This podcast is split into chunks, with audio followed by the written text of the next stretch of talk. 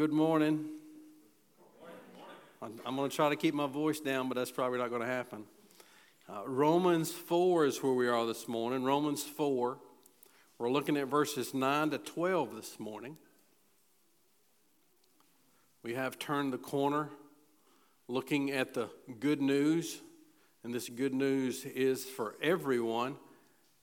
And so Paul is making that point.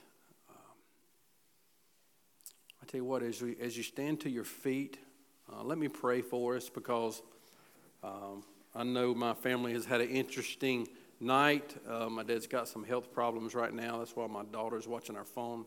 But he's, he's doing okay. Um, but I think we all need a little prayer this morning. So let's pray and orient ourselves and uh, allow ourselves the blessing of being able to come to our Father.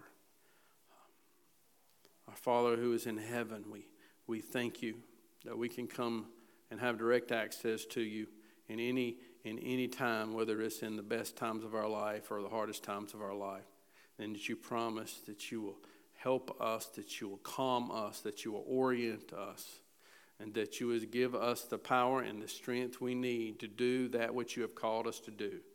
And so, Lord, we all have a responsibility now to respond to your word, to hear it, to understand it, to apply it, and then to live it. And so, Lord, we pray that you would give us all everything that we need for life and godliness now through the power of your word. In Jesus' name we pray. Amen. Romans 4, beginning at verse 9. Don't, don't sit down. Don't sit down. I messed you up. I know. I never do that in that order. It was my fault. You know, Baptist. Romans 4, beginning at verse 9. Is this blessing then only for the circumcised or also for the uncircumcised? For we say that faith was counted to Abraham as righteousness. How then was it counted to him? Was it before or after he had been circumcised? It was not after, but before he was circumcised. He received the sign of circumcision as a seal of the righteousness that he had by faith while he was still uncircumcised. The purpose was to make him the father of all who believe without being circumcised, so that righteousness would be counted to them as well, and to make him the father of the circumcised who are not merely circumcised, but those who walk in the footsteps of the faith that our father Abraham had before he was circumcised. This is the Word of God. You can be seated. It's one of those things I never thought I'd say the word circumcised so much in, in, in 30 seconds, but that's important today. And so we're going to look at it. But before we do, think about this, and I think this is a common experience we've all had. Have you ever walked into a church or maybe a gym or a school, some kind of extracurricular activity that you have added into your life, and felt sort of just like you didn't belong. Maybe you couldn't put your finger on it. Maybe it was an attitude. Uh, I don't know. You just didn't feel part of the group. We have this southern friendly way of doing this.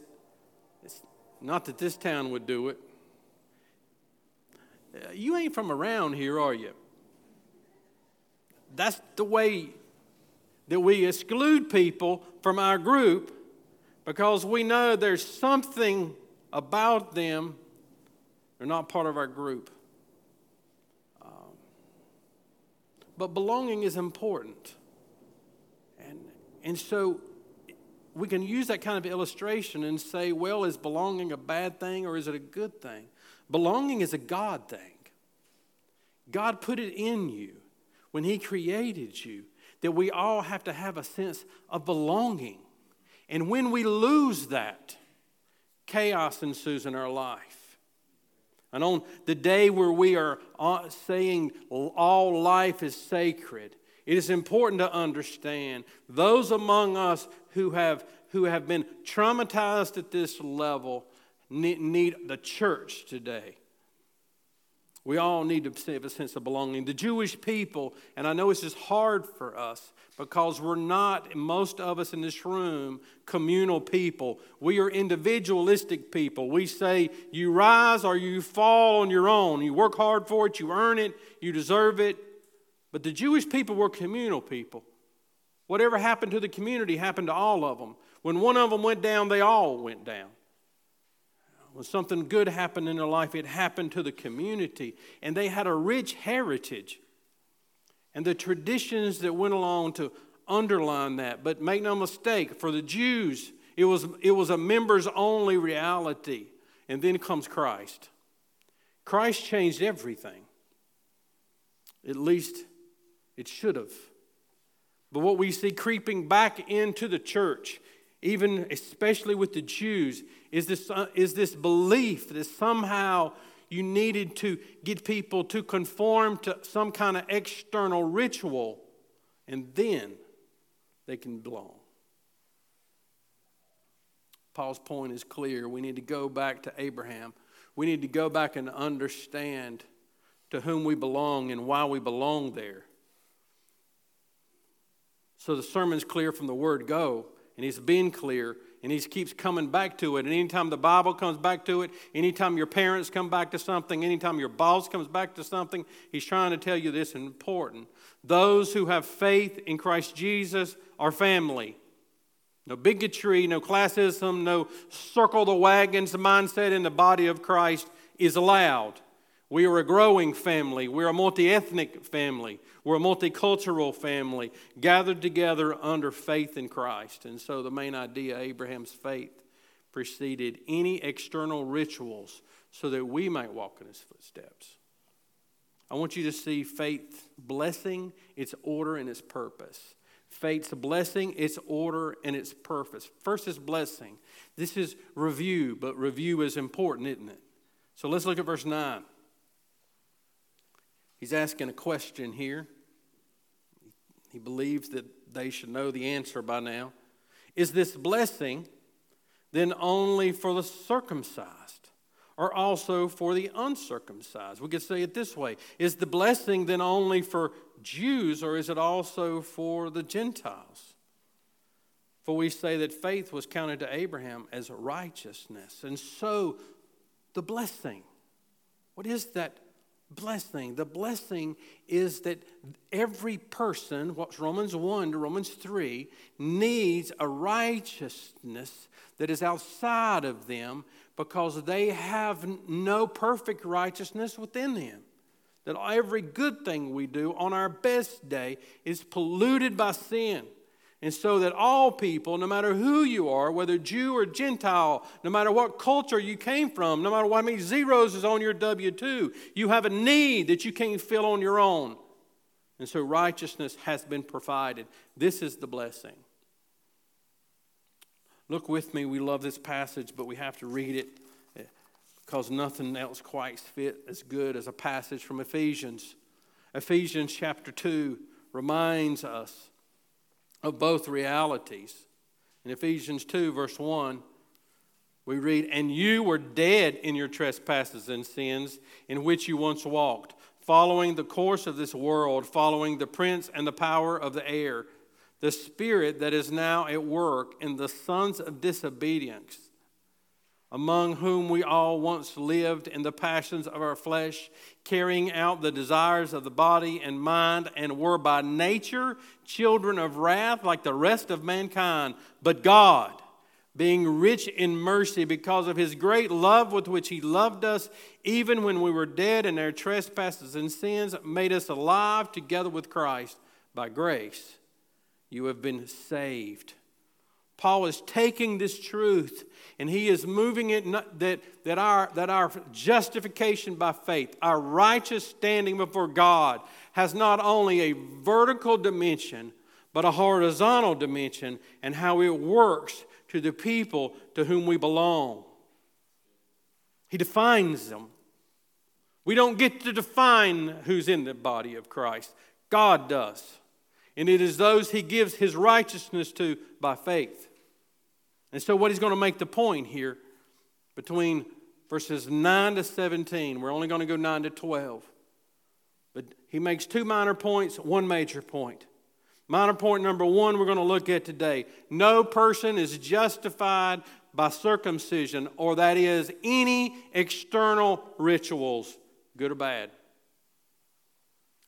Verse 13 to 17, he's going to make the case that no person is justified by the law, no matter how well they keep it. But Paul's main point into making those two small points is this simple truth that the Jewish people needed to understand. The Gentiles are family. They're family. They're part of the body of Christ because they have placed their faith. How can we know that's true? His, here's the question that he wants them to ask on. If the blessing is righteousness that is needed and it has been provided in Christ, for whom is that blessing?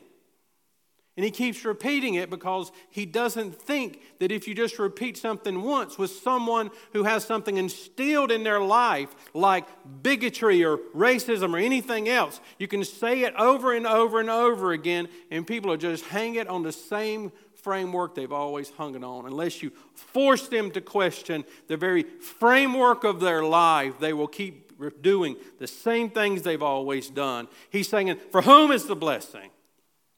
Remember, he's already made the point. Look back at chapter Romans 3, verse 30. Remember his argument here?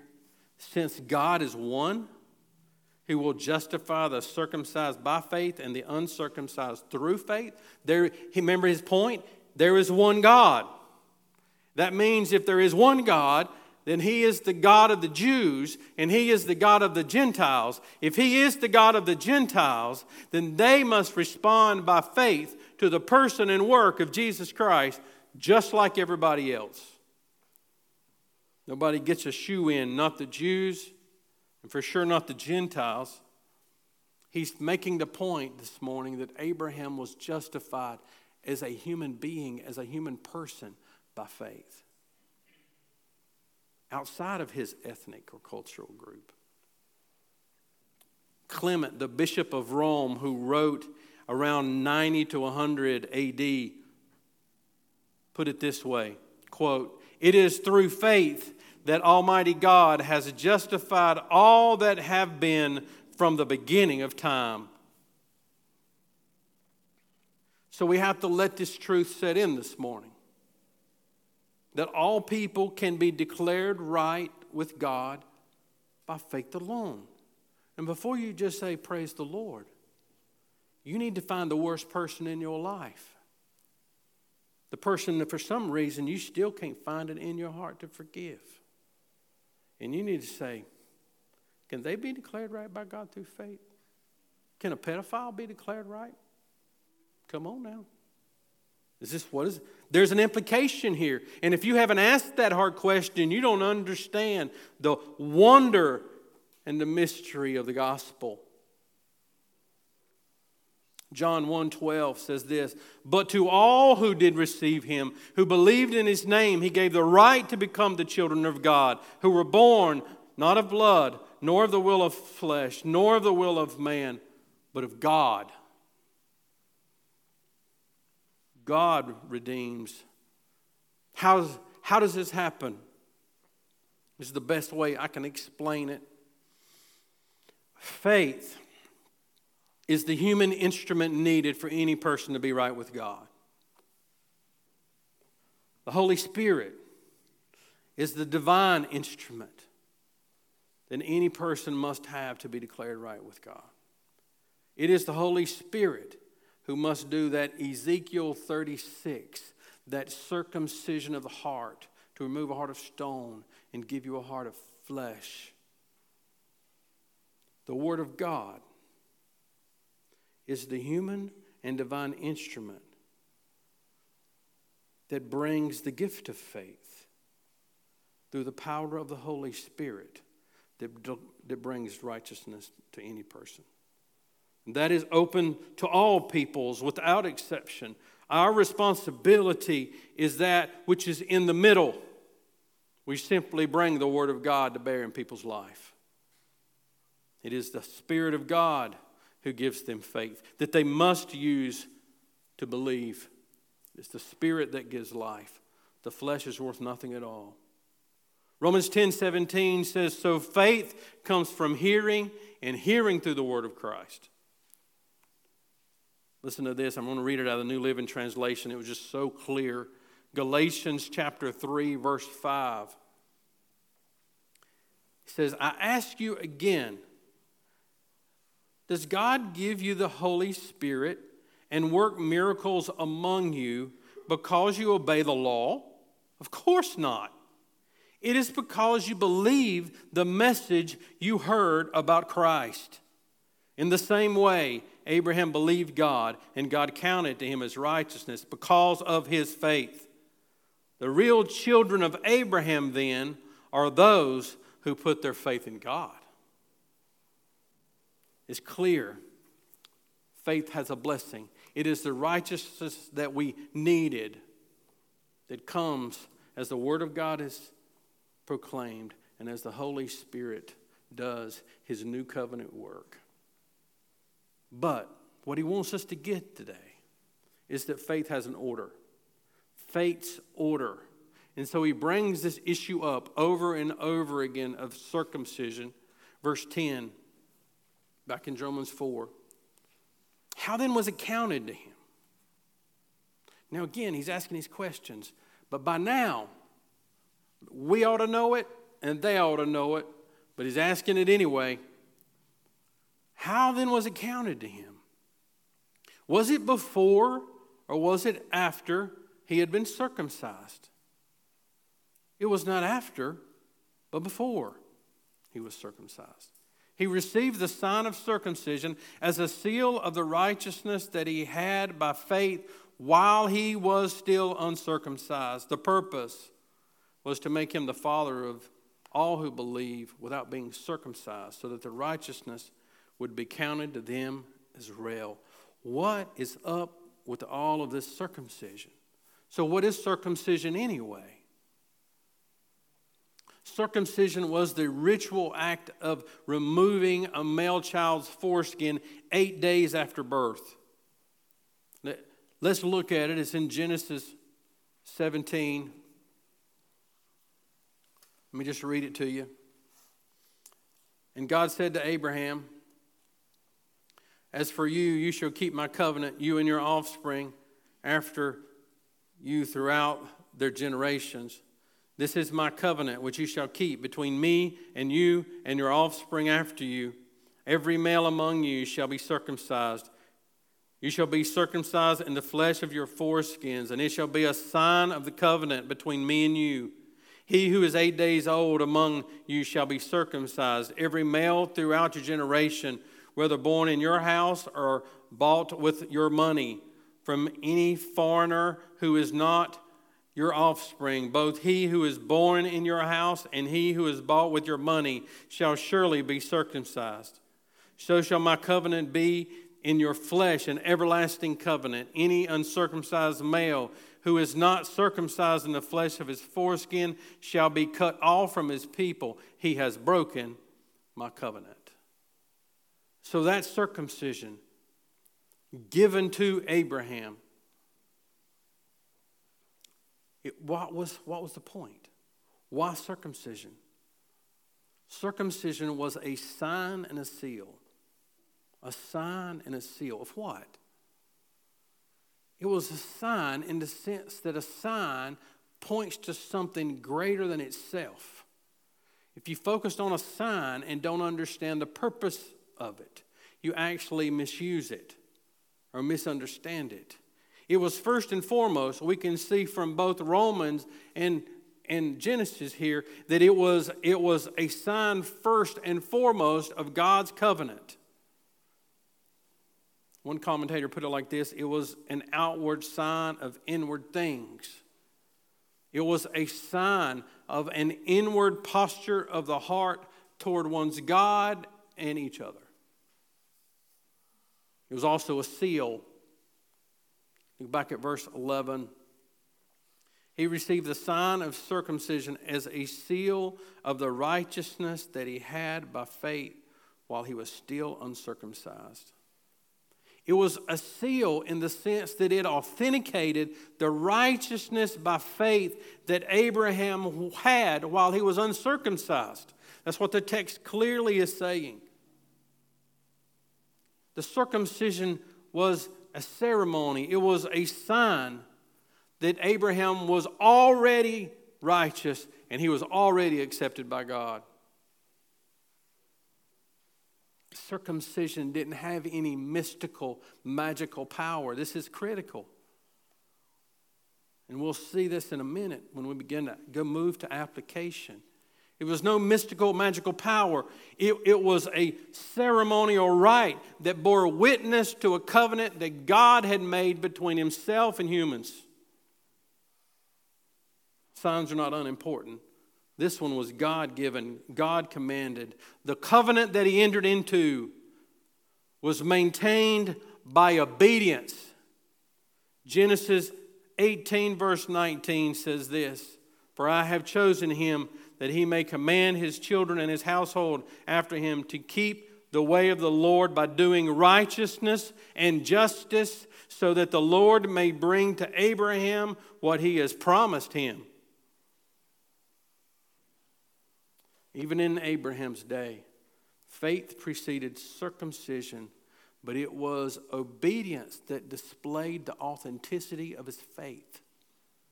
His faith was a working faith, an obedient faith. But there was nothing in circumcision, listen, this is an important word, was not the basis for his standing before God. It was important. But It was not the basis. It was not he, what he was supposed to rely on. It was not like a tattoo he got to show that we were in the club. It's faith that worked itself out into obedience was the issue. How was it counted? It was counted by faith. You remember we talked about this last week. Abraham looked into the future and he placed his faith in the coming Messiah, that seed that would bring ultimate fulfillment to everything that God had promised. He looked at it ahead of time and believed it, though most of those promises he did not experience. Faith.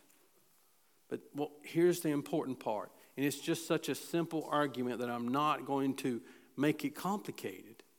He just wants to get this from a foundational level. First, before, we've talked about that he, there's one God. So God is the God of the Jews and the Gentiles. Now he says, just look at your text. Go back to Genesis. Go back to Genesis 15, 15 6. Here's what he's saying Genesis 15 is before Genesis 17. Now, I know there wasn't no verse numbers there, but he said it is a logical timeline here, folks. It's what he was talking to the Jewish people that Abraham was a dude brought into her, given promises, and he believed. He was 85 years old when that happened. 14 years later, he was 99 when the covenant of circumcision came. That's after. That's his, that's his simple argument this morning that faith was first before any religious, religious ritual or ordinance. There was faith. Abraham was justified. Listen, this is what, this is, this is what he's doing. This is what he's doing to the, Jewish ear. Abraham was justified while he was uncircumcised. When did Abraham actually become a Jew anyway? He was just another uncircumcised dude that God revealed himself to. And what did he do? He believed. He believed. That's his argument. So, what does all this mean? Said, to circumcision, I, I, is there something I missed here that I was supposed to be doing? What does it mean? Was, is he saying that there was something wrong with circumcision? Not at all. God gave it to him. Signs and seals are important, but they're not the basis of someone's salvation. Abraham met God, Abraham trusted God, and God declared him righteous. After that, he and his descendants were circumcised. They were marked off as God's people. And from that point, they were the Jewish people and everybody else. He's going back, so we need to go back and understand. Before there was a Jewish person, there was a father of faith who God initiated the relationship and God initiated the covenant. And all he did was believe it. He trusted in his God. We got to go back there.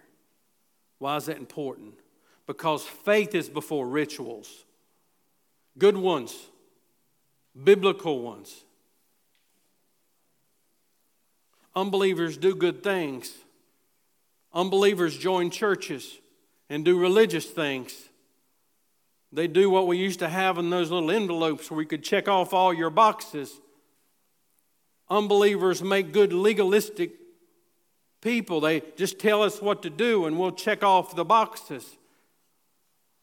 Going to be plenty of people in hell that just check the boxes. He's saying faith before rituals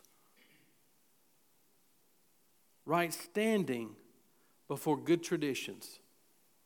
Nothing wrong with traditions. What are some good, healthy, biblical traditions that we have? We're going to focus on two. One set up right there in the middle of our worship center this morning. For the next two weeks, we're going to look at those. I'm going to park the spiritual car right here where we are and make sure that we understand the importance of rituals, but that we don't misuse them. Because that's exactly what he's warning us here. That you can have a good ritual, a biblical ritual, what we would call an ordinance or an element of the service, what some theologians call churchments, things that were given to the church that are given to no one else. They're good. But there's, there's an intrinsic danger when we misuse them.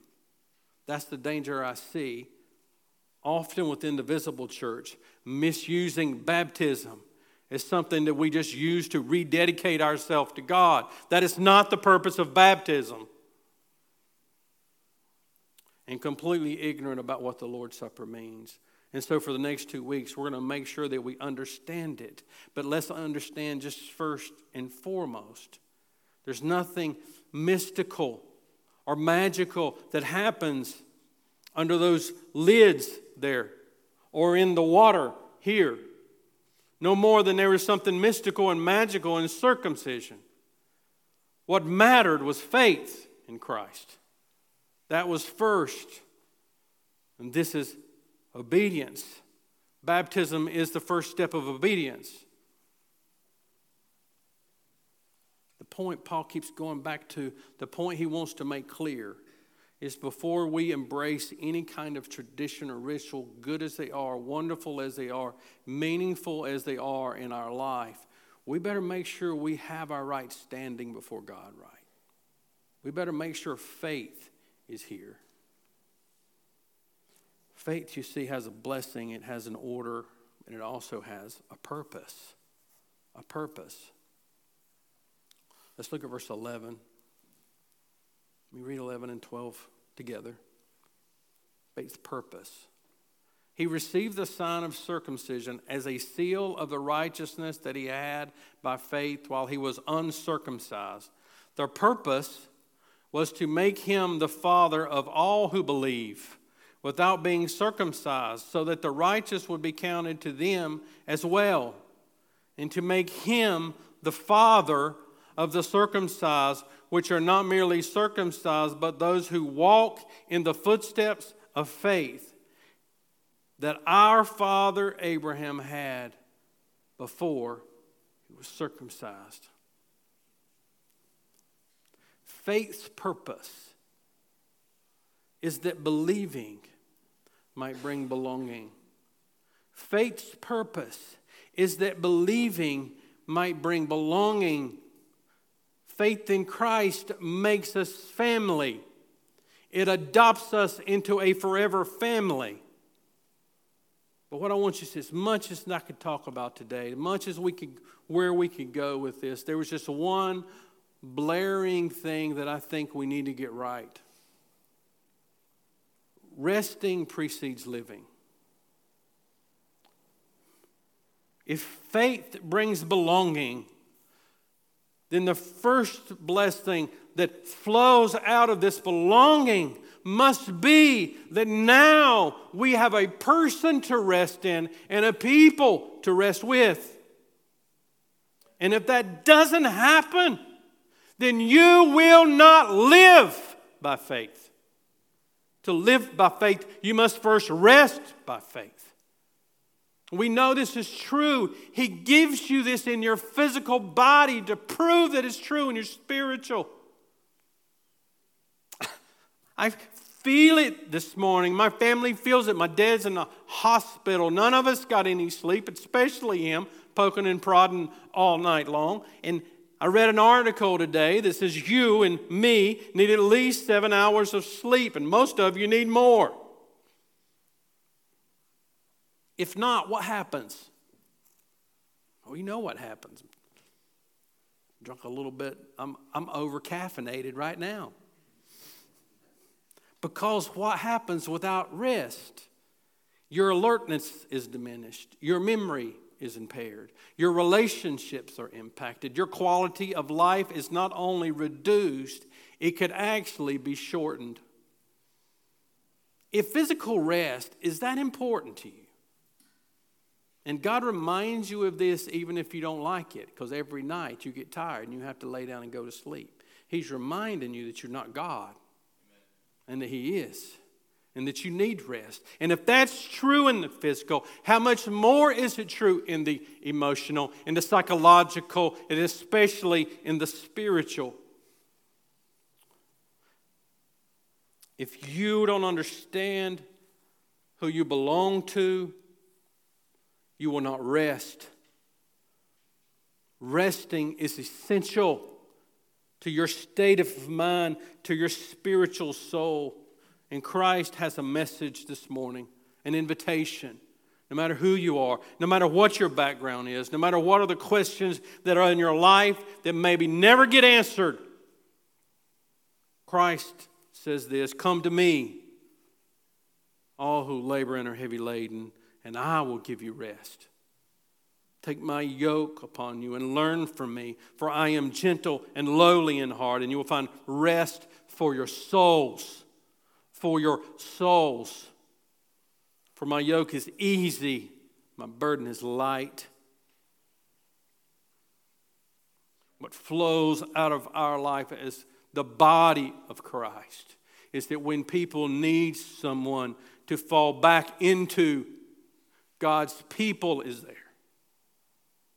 That's why He gives us biological family and spiritual family.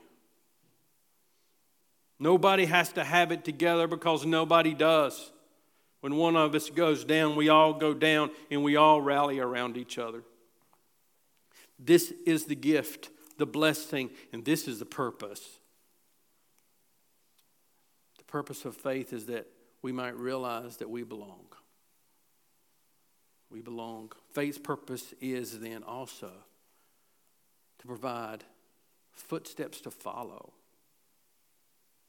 This is a simple illustration, isn't it? Been used so many times. The footsteps in the sand that children follow behind us or not. Verse 12 Walk in the footsteps of the faith that our father Abraham had before he was circumcised. As we have said, and one of our brothers reminds us all the time everybody makes disciples. Everybody is following someone in something. Every team in every industry, not just the church, understands that that's true. But believers, you need we got to get this. Believing precedes belonging. And it is that belonging that which leads to rest in Christ so that you may live, listen, that you might live in such a way that you can be followed. Because listen, somebody's following. You can try to isolate yourself if you want to, someone's following. Even when isolating yourself, there is someone who needs somebody to follow, and you're not there. Aren't they supposed to follow Christ, preacher? Yep. But they see your life first. They see your life first. You see, we are the body of Christ. We are the body of Christ. Don't turn this in some kind of mystical hocus pocus, saying words that you've been trained to that don't mean anything. When people follow Christ, Christ tells you to make Christ followers. We are the instruments. We are the instrument, as Tripp says, in the Redeemer's hands. Galatians 2:20. For through the law I died to the law so that I might live to God. I have been crucified with Christ. It's no longer I who live, but Christ who lives in me.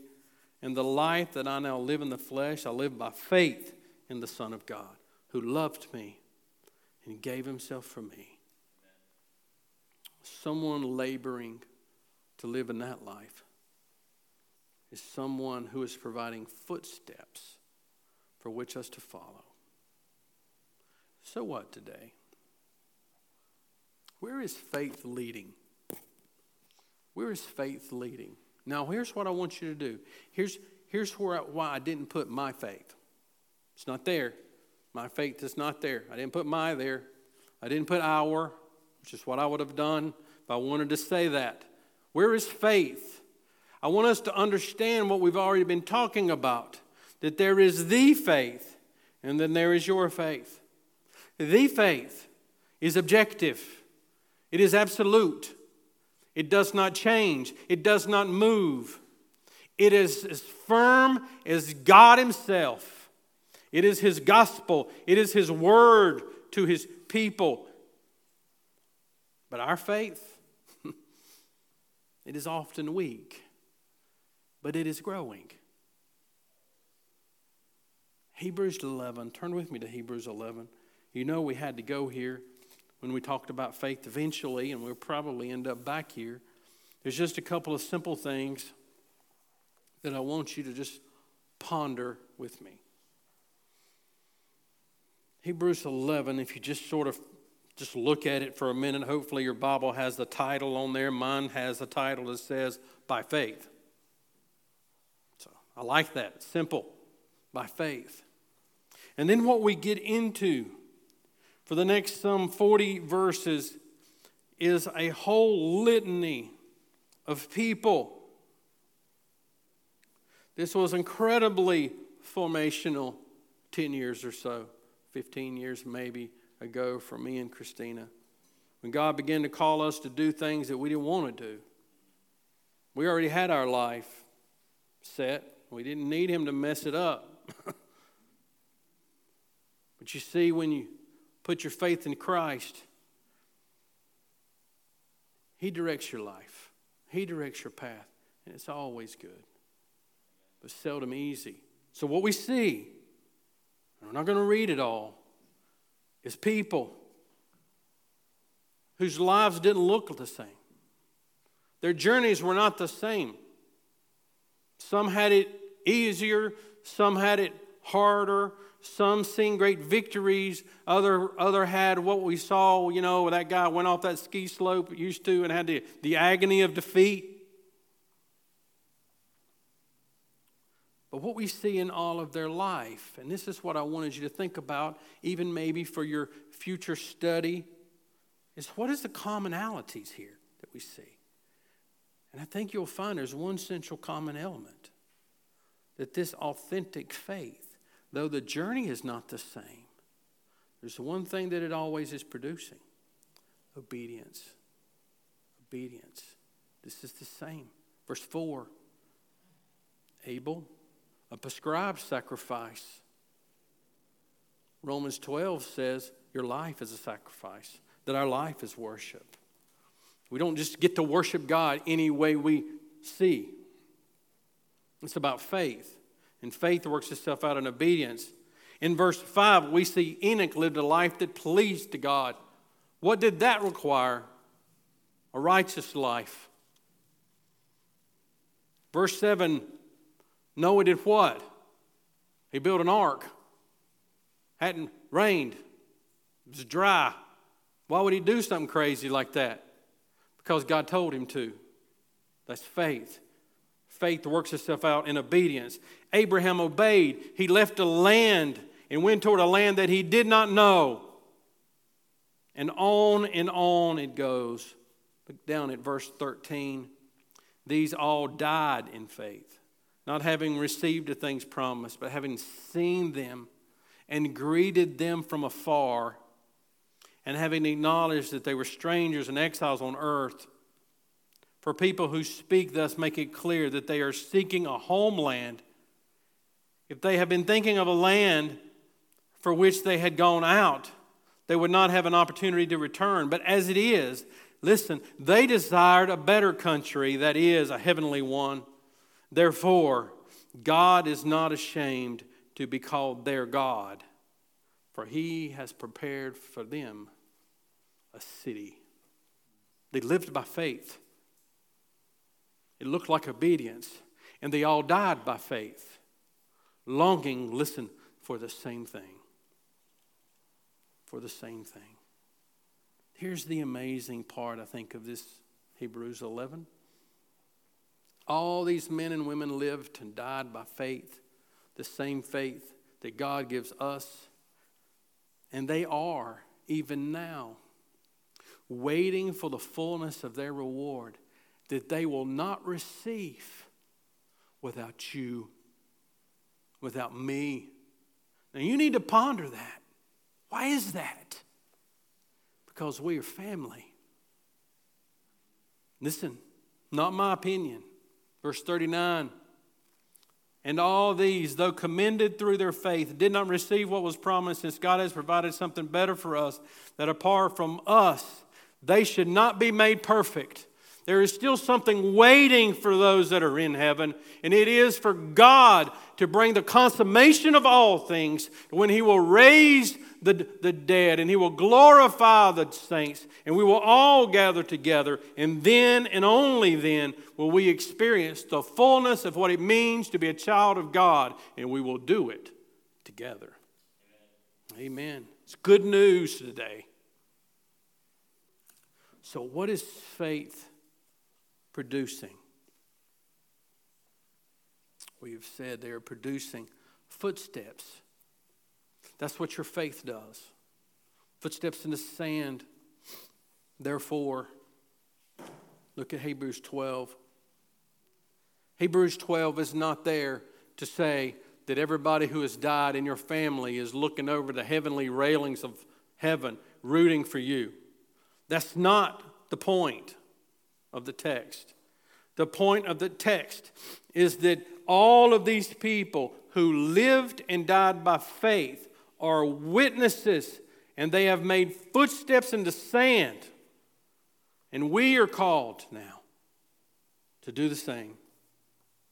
Hebrews 12 1 says, Therefore, since we are surrounded with so great a cloud of witnesses, let us, just like them, Lay aside every weight and sin which clings so closely, and let us run with endurance the race set before us, looking to Jesus, the founder and perfecter of our faith, who for the joy that was set before him endured the cross, despised the shame, and is seating at the right hand of the throne of God. Brothers and sisters, uh, Paul wants you to know that faith, believing, brings belonging and belonging provides resting, and resting is essential to living by faith. We have one brief life. And our call for you today is don't waste it. Leverage it. Leverage it. Wring it out. Just like Abraham did, just like Noah did, just like Enoch did, just like all of those who came before us and those who will come after, after us. Let us just do what God has called us to do make our footprint in the sand so that those who come behind us will know what faith looks like. Let us be faithful, brothers, for he who has promised is faithful. And so now, what we are coming to is a serious time. We'll talk about this more in the weeks to come. Tables are warned in, in 1 Corinthians that this is not time to train your kids. This is not time to come if you're an unbeliever. But if you're a child of God, if you are in the faith, then you are welcome to the table. We come to the table together as a family to remember our one central person that all of our faith is oriented to. And so we come here. When we come to the tables, we are doing a lot, and we'll talk about that. But one of the things we are doing when we come to the table is simply saying thank you. So don't overcomplicate that this morning. Does it mean more than that? Yes, it does. But listen, it does not mean less than that. And so this morning, as, as, as wonderful as it is for a child to say thank you to his parents, or for a spouse to say thank you to another spouse, let us come to the tables and thank the one who gave up his son so that we could be adopted into the family. Let's pray. So, Lord, we thank you for your sustaining grace in the life of your children. You are good and you only do good. You, you have provided and you will provide us rest in the best of times and the worst of times because you are God and you have promised to do so and you will never go back on your word. And so, Lord, we now come to this time where we orient ourselves back towards the cross, back towards the blood of your Son, back towards his body broken for us. And our response is God, thank you for the cross. Thank you for loving us so much that you gave us your own Son so that we may put our faith in him and so rest in you forever. Thank you for the family that you have given us. May we enjoy each other and may we enjoy you now, Savior and our Redeemer, in whose name we pray, our Lord Jesus. Amen.